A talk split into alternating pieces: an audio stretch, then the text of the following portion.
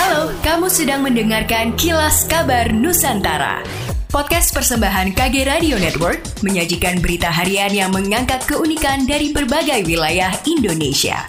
Kilas Kabar Nusantara dapat juga didukung oleh pengiklan loh.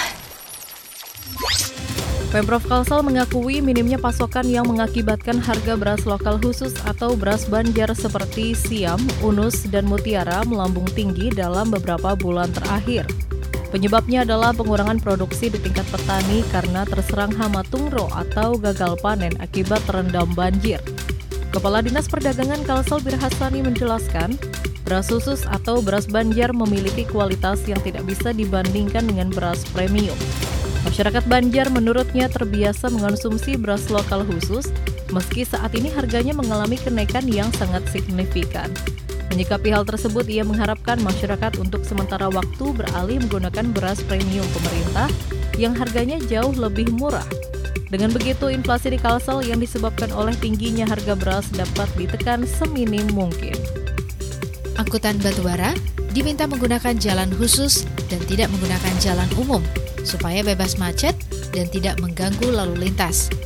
Pemprov telah mengeluarkan aturan resmi terkait angkutan batubara ini dengan mencabut peraturan gubernur nomor 23 tahun 2013 tentang tata cara pengangkutan batubara di jalanan umum dan memperlakukan regulasi baru yaitu truk batubara hanya boleh melintasi di jalan khusus yang telah dibangun sepanjang 116 km dari Desa Tanjung Jambu, Kabupaten Lahat sampai ke Pelabuhan Muara Lematang di Kabupaten Muara Enim yang dikelola PT Titan Infra Energi.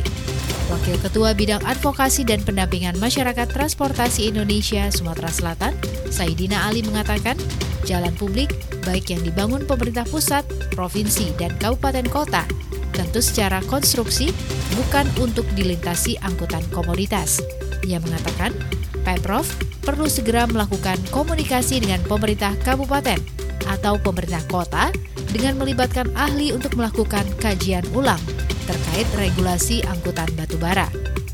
Bukan hanya menerapkan aturan yang telah ada, yaitu Pergub 2018, tetapi bagaimana melakukan pengkajian terkait dengan transportasi batubara secara komprehensif dari dampak lingkungan maupun dampak lalu lintas.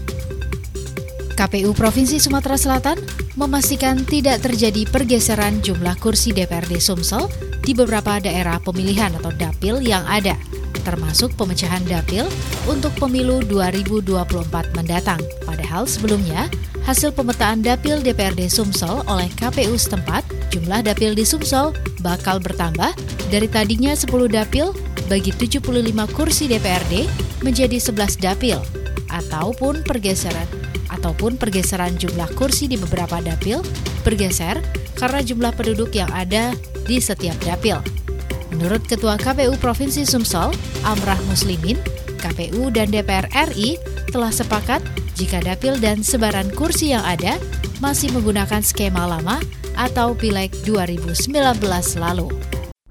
Demikianlah kilas kabar Nusantara pagi ini.